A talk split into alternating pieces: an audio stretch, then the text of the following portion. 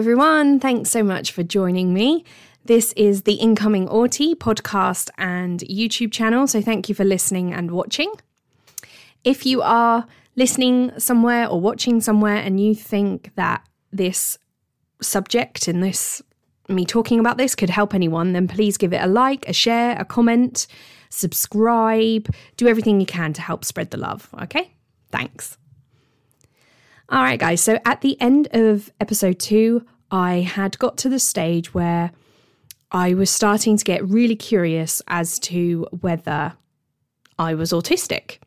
And I'd found a person, a person had come into my life that was talking to me about it. And even after only a couple of times of meeting me, had already deduced that I was probably autistic, which blew my mind. So uh, let's carry on. And if you haven't listened to episodes one and two, please do go back and listen to those. Otherwise, this might not make sense. After having spoken to that friend, I didn't do anything for about five days. I just let it sit in my mind. I didn't overthink about it. You know, I just let it be and I just let myself be. And I just wanted to see how I feel and what would happen. And I was still terrified of convincing myself that I had it. And I, I still don't know why I was so frightened of that. I'm, I'm not sure. I haven't quite done the work on that bit yet. And I don't know why I was so scared of convincing myself that I had this thing and then maybe not actually having it. Then, after about five days, I thought, yeah, do you know what? I am going to go ahead and do some research on this. So, my thing is podcasts. I love them. Hello, I'm on one. And uh, so I thought, right, there's got to be some podcasts on this. So I just did a search and I found one. And I went out on a nice walk and I listened to it. And I was fine for the first few episodes. I was listening to it and a lot of it was making sense. And then I got to this episode, which was seven signs that you might be autistic. And I, I think I'll always remember this moment now for the rest of my life. I was walking my I have got a dog and I was walking my dog in the in a sort of a foresty area. And the this podcast that I was listening to mentioned this word and it was echolalia. And I'd never heard this word before. I had no idea what it was. But it was one of the signs that you might be autistic is if you have echolalia. And the way that they described it on the podcast was you can mimic other people's way of speaking. And that can be physically mimicking it with your mouth. Um, you might repeat what they say, and you may even mimic any accents or speech um, sort of tics or speech impediments or unique speech things that they have. I'm sure, I'm sure there's a better word for that, but I can't think of it right now um, and then you might you might mimic those things. He mentioned something about how you might move your mouth after you've spoken or after somebody else has spoken and sort of say the words again. And you might say them under your breath or you might not use any voice at all. You might just move your mouth to the words. I was just floored. I i just stopped dead where i was I could not believe what I was hearing. And I just cried and cried. I just could not stop crying. It wasn't really a sad cry, it was more of a, oh my God, this person's just explained my life kind of cry. It was like a relief. It's because when I was really little, I don't really remember how old, um, definitely single numbers, but I remember being over my nan's house and my sister said to me, Hey, why do you always move your mouth like that? Like after you've spoken, but you're not saying anything, you're just moving your mouth. And I remember this so clearly. And I just remember thinking, as that little kid, like, oh my gosh, they've noticed. I've been exposed. Oh my gosh, I'm weird. And she didn't even say it in a horrible way. She wasn't being nasty or teasing me or anything. She was genuinely saying, "What what are you doing and why do you do that?" I don't remember what I actually said, but I remember that I stopped doing it after that moment. And that is a classic example of masking. So I was doing this thing which has a name. Oh my God, it still blows my mind that it has a name. This weird little thing that I used to do when I was a kid and I didn't know anybody else did it. I just thought it was me. I didn't see anyone else doing it, so I kind of knew it was just me at that time anyway. It actually has a name. It's called echolalia. It's a thing, and other people do it too. And I just was like, what? And I'm getting emotional now just thinking about it. But I just, uh, uh, I could not believe it. And I just cried. And I just thought, oh my God, this is so weird. So, yeah, I just remember being little. And from that moment on, I didn't do it anymore. Definitely not in front of people anyway. Since I've learned what it was, I've actually. I've actually started doing it a little bit more. I've actually allowed myself to bring it back and do it a bit because I find myself wanting to do it, but I stop it because I don't want people to think I'm weird. And that is exactly what masking is.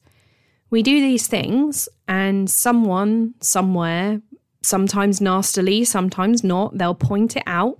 They might call us weird, they might say we're strange, they might just innocently say, What am I doing? You know, or what are you doing? And, and ask why. But we kind of already know that it is out of the ordinary because we don't see anybody else doing it. And then as soon as someone points it out, it's like you've been discovered. oh God, I've been discovered and I've got to stop. So I stopped. That was an incredible moment for me in my journey. It was incredibly emotional.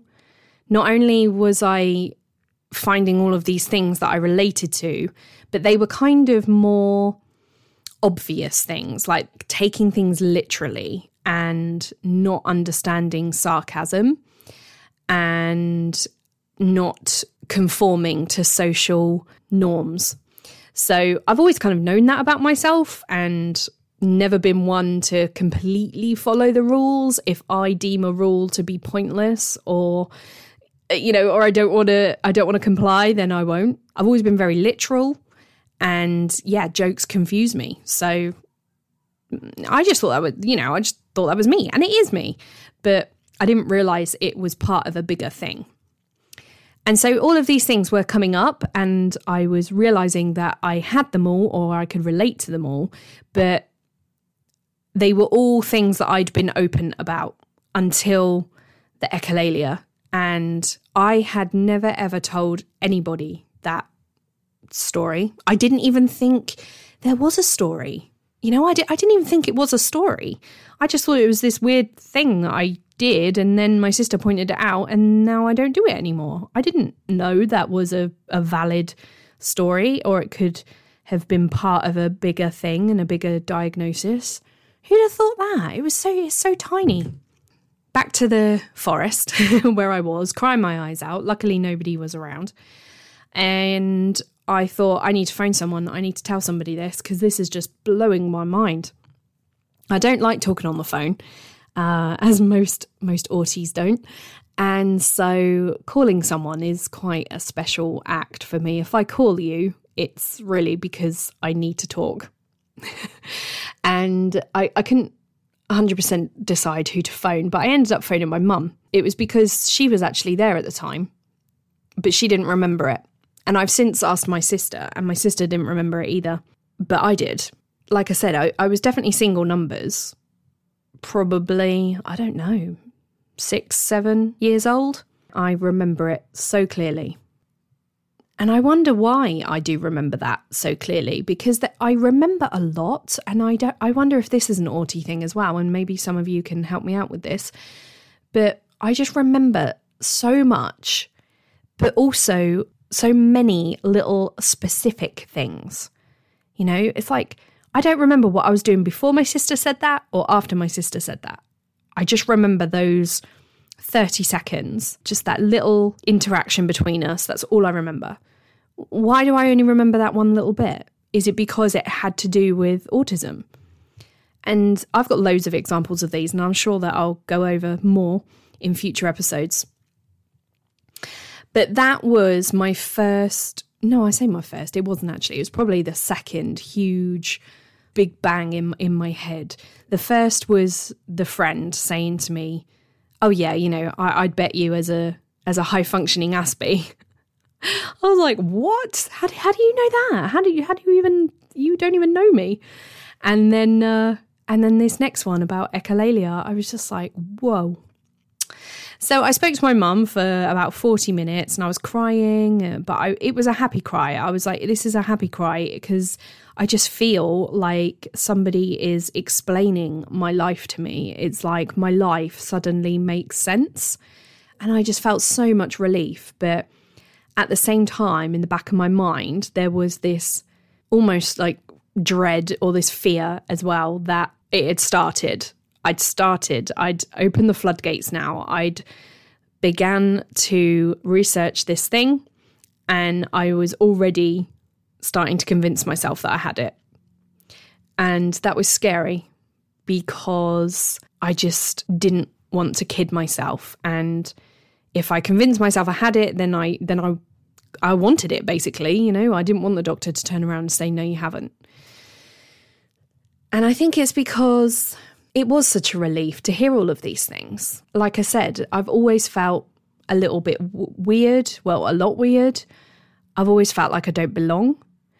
And to finally have something come along that just makes sense just was such a relief. That's the only word I can use, really.